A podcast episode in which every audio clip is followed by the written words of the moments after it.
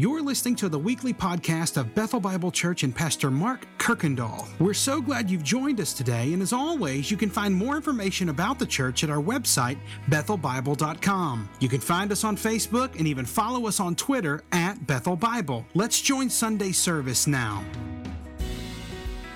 So, this morning we are going to jump back into our series through the life of David. We've got about four weeks left.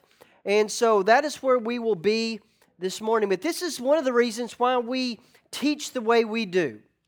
We typically will pick books of the Bible, or in this case, it's been two books of 1st and 2nd Samuel, and we will walk through that. And what it does, it forces us to kind of teach passages that maybe we would want to skip over, that maybe we would think, oh, that's not really important, or well, that's too hard, let's not deal with that. And today's kind of like that. It's a passage, it's not a feel good type of message, but all scripture is God breathed and is good and is for our correction, for our teaching. And so we want to teach the whole counsel of God. So we're in the life of David. We've seen David and Samuel, we've seen David and Saul, the very famous David and Goliath. David and his Saul's son Jonathan and that connection those young men had. David and his first wife, Michal. David and Mephibosheth, a hard pronounced name, son of Jonathan. We saw David's crash and burn with Bathsheba. We saw David and Bathsheba's wife, Uriah.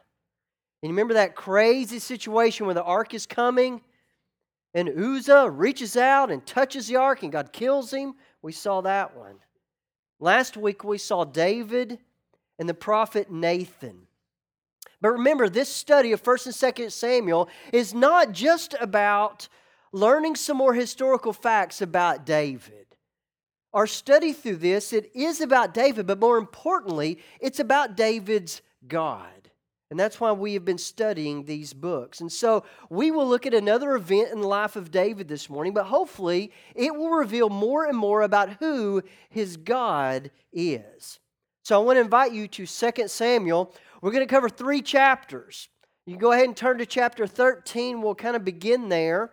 Uh, I'll quickly tell 13 and 14, and then we'll slow down for chapters 15. But as you're doing that, finding 2 Samuel 13 through 15, you know, we've all experienced the reality of what we're going to see this morning. No matter how old you are, how young you are, you've experienced what we're going to see today on some form. So it's kind of like this spectrum. What we're going to look at today, there are experiences that you have done, you have endured, and you kind of left you with something to laugh about. Maybe even something hilarious has been the result. Then, more in the middle of the spectrum, what we'll talk about are some things that happened. Maybe it made you feel a little uncomfortable, maybe a little embarrassing, but you learned, you lived, and you made it past it. But on the other end of the spectrum, there are some experiences that have been painful and totally heartbreaking. In fact, some of you are experiencing some of those right now. And what we're going to look at today is the idea of consequences. Every single choice we make, it has a consequence. So, ladies, I'm going to pick on you first. So, uh, sometimes you make a choice and you have lived on and the only thing that's left is maybe a picture. And so if you grew up in the 80s, you remember this. You know, made a choice, you endured it, but you know what? There's only a picture, no harm, no foul, even with the laser background. I mean, that's just classic. But now, men, I hear the mustache is coming back. And so some of you may choose to do something. You make a choice, and your children are going to make fun of you for the rest of your life unless you can destroy all evidence. And kids, I'm sorry, but you know, we didn't grow up in the age when our parents had phones and they could post something immediately to all their friends and family. You just live in a difficult time. Your stuff's being shown to everybody about these moments. But some choices kind of have a more lasting effect, and you have to be real careful. You know, if you get a tattoo, make sure your artist can spell because that's going to stay with you Probably until you can either get it corrected or Jesus comes back, something like that. And then you know, we all, many of us, live in the issue of parenting. And you're going to make choices that are not going to affect just you, but are going to leave a lasting impression on your children. We just hope that they don't remember all of them. You know, start giving to their counseling fund now for when they get older and they'll be set. But we've all made choices. We all make choices, and every single one of them comes with consequences. In fact, I saw a young lady this week, met her on Grand Day. She learned the consequence of not or making sure that your car has oil in it. There she is on Broadway, engine completely locked up, and she just kept ignoring that light that said, hey, check your oil. There's consequences to our choices, but sometimes they're short lived.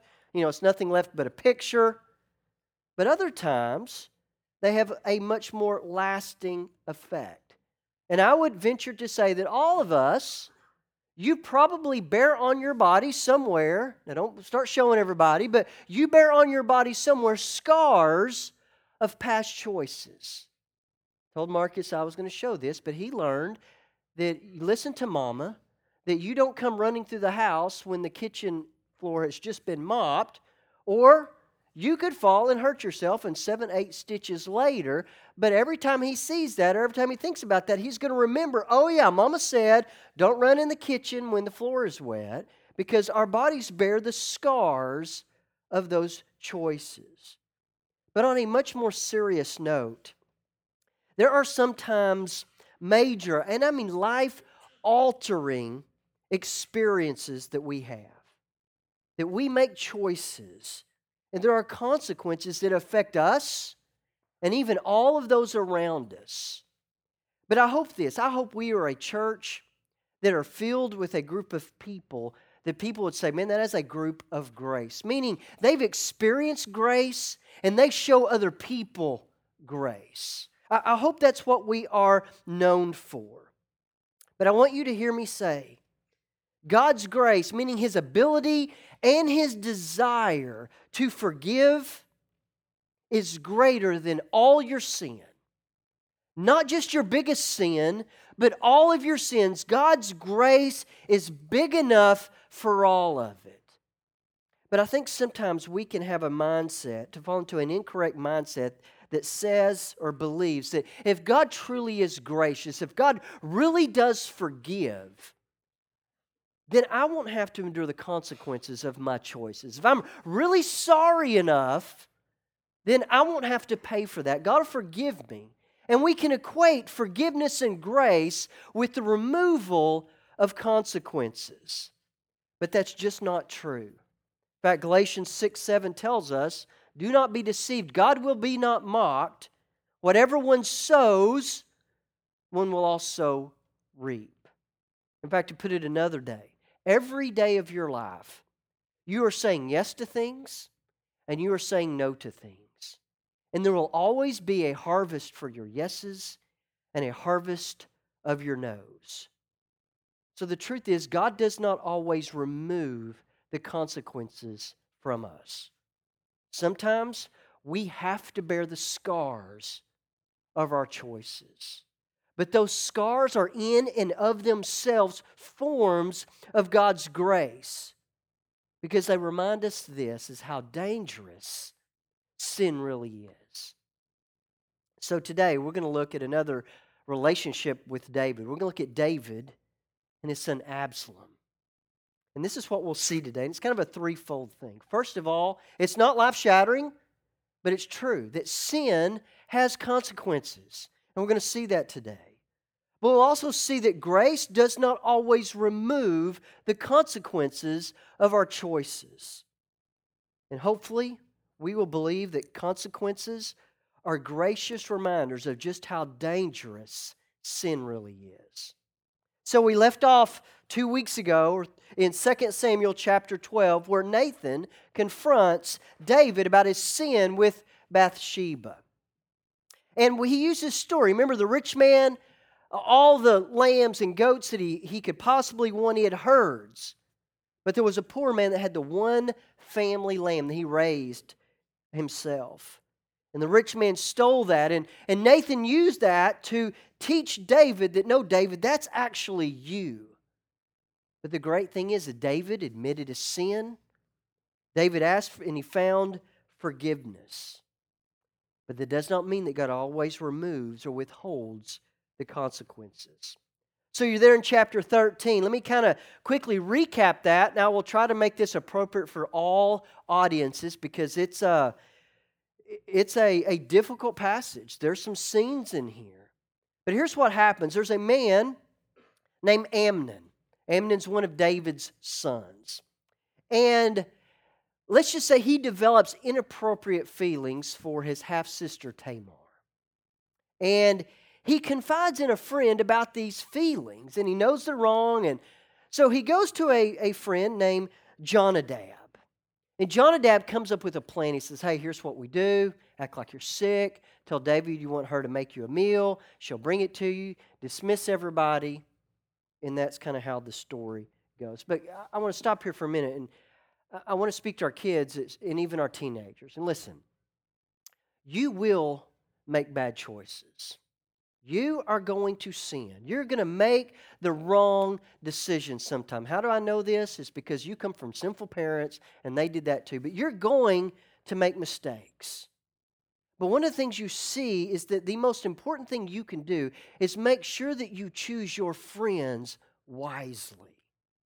Because you know what? You want to be around people that are going to push you to make the right choices. And you need to be the type of friend that is going to do that to other people. Because Amnon confides in a friend and they dig themselves a huge hole. So here's what happens inappropriate things happen between Amnon and his half sister Tamar. What's really interesting is he had these really strong feelings, and when he fulfills and he goes through with this sin, it says that his love for her turned to hate. You know, sin's like that.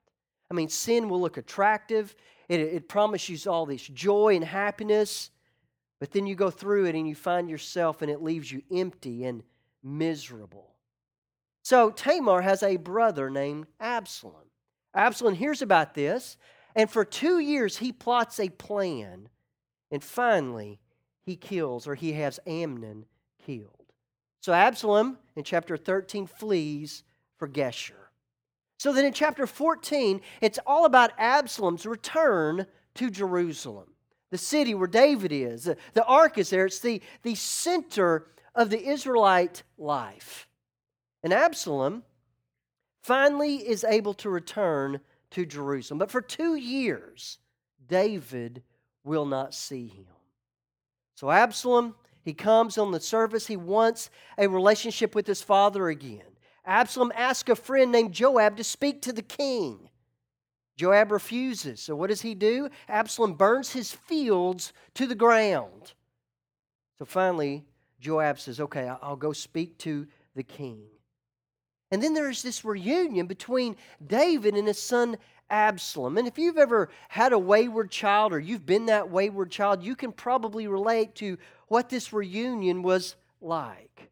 It's this moment of reconciliation. They embrace, David kisses him, Absalom bows down, and it sounds like the beginning of a great, you know, happy rest of your life kind of thing. But in fact, it's just the opposite. So we will now pick up to notice what Absalom does once he's back in the grace of the king, beginning in chapter 15, verse 1. After this, so after these events, Absalom got himself a chariot and horses and 50 men to run before him. So, what in the world is he doing? Well, Absalom's wanting people to look at him in a certain light. He wants to impress people when they see the chariots coming. He wants to feel and wants to be noticed as someone important. He wants to be viewed as royalty. So, Absalom, he's creating this image that he wants people to have of him. So then in verse 2, and Absalom, he used to rise early and stand beside the way of the gate. And when any man had a dispute to come before the king for judgment, Absalom would call to him and say, From what city are you from? Or, hey, hey, where are you from? And when they said, Your servant is of such and such in the tribe of Israel, Absalom would say to him, See, your claims are good and right, but there is no man designated by the king to hear you. Then Absalom would say, Oh, that I were the judge of the land. Then every man with a dispute or a cause might come to me, and I, I would give him justice. Whenever a man came near and paid homage to him, he would put out his hand and take hold of him, and he would kiss him. Thus Absalom did all of this of Israel, who would come to the king for judgment. So Absalom stole the hearts of the people in Israel. So here's kind of the setting. The city gate was kind of the hub where everything kind of happened. If you were traveling through the land, you would stop at the city gate, you could feed your donkey, you could find rest. Someone might come and invite you into their home. This is where you bring your goods and you would trade at the city gate between other cities. But it's also where you would bring your problems, your, your grievances with your neighbor, whoever it might be, you would come. You would then sit down, talk about your case, and then you would get justice or a decision would be made. So Absalom positions himself to intercept the people. Now, he would do several things. First of all, it says that he would find out where they're from. So, what's he doing? He's taking interest. Hey, tell me where you're from. Then he'd find out what their problem was, and he's acting like he cares. And then he would validate their claim. He never meets a, a claim that he doesn't agree with. He's like, You're right. Why would they do that to you? You need justice.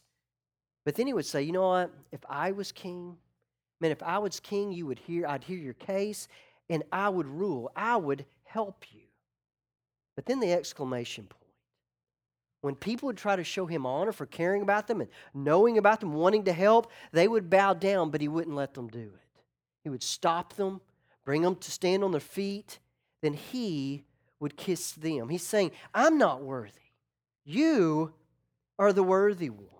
And on the surface, this doesn't sound bad at all. I mean, he's taking an interest in people, he, he wants to help them, doesn't want to be honored above them.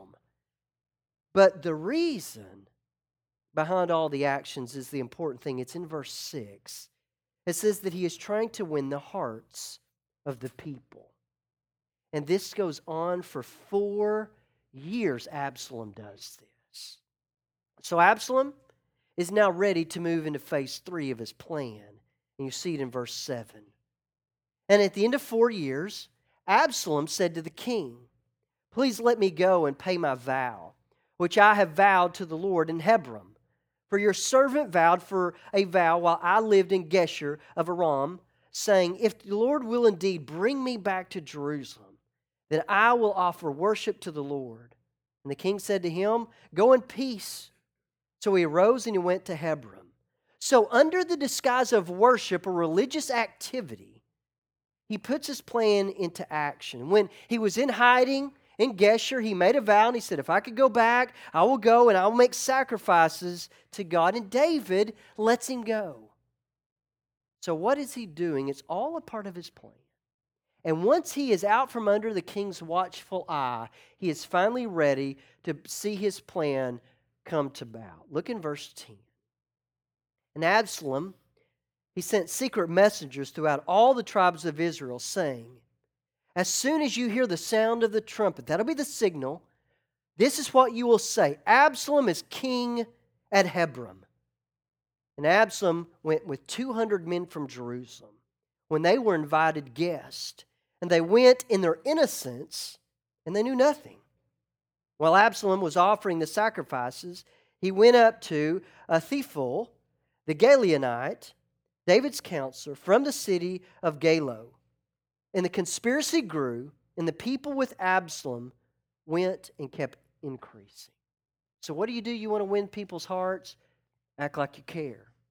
Get to know them, offer to help them. Then you throw them a huge party. These people had no idea what he was doing. They come, he throws this big party, all a part of his plan to overthrow his father, the king. So when you heard the trumpet, he had his secret messengers. They all stood up and they started shouting, Absalom is our king. So finally, cat's out of the bag. The plan is in full swing, and word quickly travels back to David. But here's where we see a different side of David. Remember David, the strong king, defeated Goliath, killed a lion and a bear, defeated the Philistines, not just 100 at one time, but 200 Philistines. Well, notice where you find David. Notice what you see him doing in verse 13. And a messenger came to David, saying, The hearts of the men of Israel have gone with Absalom. And David said to all of his servants who were with him in Jerusalem, Arise, notice, and let us flee. For else there will be no escape from us from Absalom. Go quickly, lest he overtake us, quickly, and bring down ruin on us, and strike the city with the edge of the sword. And the king's servant said to the king, Behold, your servants are ready to do whatever my lord the king decides. So here you have King David, the successful, the powerful, the fearless king. But we see David running from a fight. But why would David run at this point? Well, I think, first of all, he's getting older. He's in his 60s. I think he's a weakened man, and he's in a divided and weakened kingdom. And he knows there's no way he is going to win or he would be able to sustain a battle with his son. But David also knows the only way for Absalom to become king is by his own death. And so David flees. David flees to Jerusalem, or flees from Jerusalem. But the scene next is what's really interesting. Skip to verse 13. So from 16 on, there's this procession outside of town. But in verse 30, you see David in a very different light. From sitting on the throne, of ruling, leading, but David went up the ascent of the Mount of Olives, weeping as he went, barefoot, and his head covered. And all the people who were with him covered their heads, and they went up weeping as they went. So David is leaving Jerusalem, and he crosses the Kedron Valley uh, to the east, and he makes his way up on the Mount of Olives. And David climbs the Mount of Olives barefooted, his head covered, and he is weeping. So here's the scene David entered Jerusalem as a powerful and a successful king. But you see him leaving Jerusalem as a broken man in mourning. So, what's he mourning? Well, I think there's several things. One, I think he's mourning his son. I think David, as a parent, is heartbroken over the choices that Absalom is making. And I think he's rolling the things over in his minds of the thing that he did wrong, how he failed his son. And he's mourning the choices that his son makes. He's also mourning Jerusalem. He loves this city, the center of Israel, the hub of everything. The ark of the covenant is there. And he doesn't want to see this city destroyed. I think David's mourning the people. He loves this people, but he's seeing them divided once again. I think he's mourning his kingdom, the kingdom that God was giving him, and he sees it coming to a downfall. But I think David's also mourning his death. I think he knows that the only way Absalom can take the throne is when the king dies. But this is what I think David is mourning more than anything. When all of this is happening, David is mourning God's words. He is mourning, he is remembering what Nathan told him in 2 Samuel chapter 12 verse 11. When he was confronted with the sin of Bathsheba, Nathan looked him right in the eye as the king and he said, "Thus saith the Lord, behold, I will rise up evil against you out of your own house." And this is one of the clearest accounts of the consequences of sin we have in all of the Bible. That David, evil will rise from your own house, your own family against you. Now, I believe David, above all, is mourning the consequences of his sin. And he knows he's the one that brought this about, that there is coming a day of reckoning. I don't know if you've ever read much of Robert Louis Stevenson. It's an author that says it this way Everyone sooner or later sits down to the banquet of consequences. So sin, it has consequences. And grace doesn't always mean those consequences will be withheld. In fact, consequences can be gracious reminders of just how dangerous sin really is. And I believe David never forgot that. So, what we have is another snapshot in the life of David. One that isn't just about David, it's about David's God. And one of the things I think we see is that we see how powerful God is. That God used the sin, the deceitfulness, and even the rebellion of Absalom to bring about his own promises. That God is so much more powerful than sin, that God can use sin to accomplish his purposes. But we also see God being gracious. The grace doesn't always remove the consequences.